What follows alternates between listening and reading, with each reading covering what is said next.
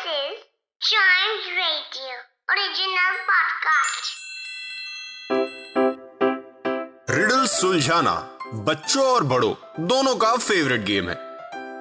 तो आइए जुड़िए चाइम्स रेडियो के साथ और डेली जवाब दीजिए एक नई रिडल का और बन जाइए हमारे clever clocks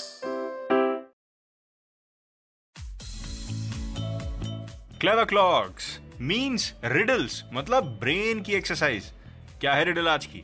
सुनिए। On a fine sunny day ये थोड़ी आपको ना थोड़ा सा पजल कर देने वाली रिडल है। आपके दिमाग के चारों दिशाओं को खोलना पड़ेगा। ठीक है फिर से सुनिए। On a fine sunny day a ship was in the harbour all of a sudden the ship began to sink there was no storm nothing wrong with the ship, yet it sank right in front of the spectators' eyes. What caused the ship to sink? क्यों वो नाव डूबी? ना तूफ़ान, ना आंधी, ना कुछ उस शिप में कुछ गलती।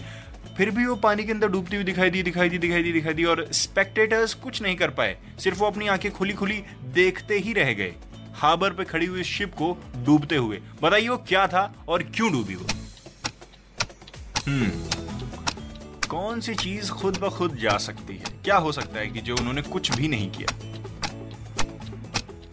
आई हैव द आंसर बताऊ? बताऊँ? The answer is the yes captain ordered the crew to dive ये सबमरीन है इसका आंसर क्योंकि वो सबमरीन थी जिसको कैप्टन ने ऑर्डर दिया था अपने क्रू को डाइव करवाने के लिए। और सबमरीन कहाँ जाती हैं? पानी के अंदर। तो वो डूबा नहीं कहलाएगा और स्पेक्टेटर्स के लिए जिसको नहीं पता होगा उसके लिए तो वो डूबा ही कहलाएगा। आई होप ये रिडल आपको इंटरेस्टिंग लगी होगी।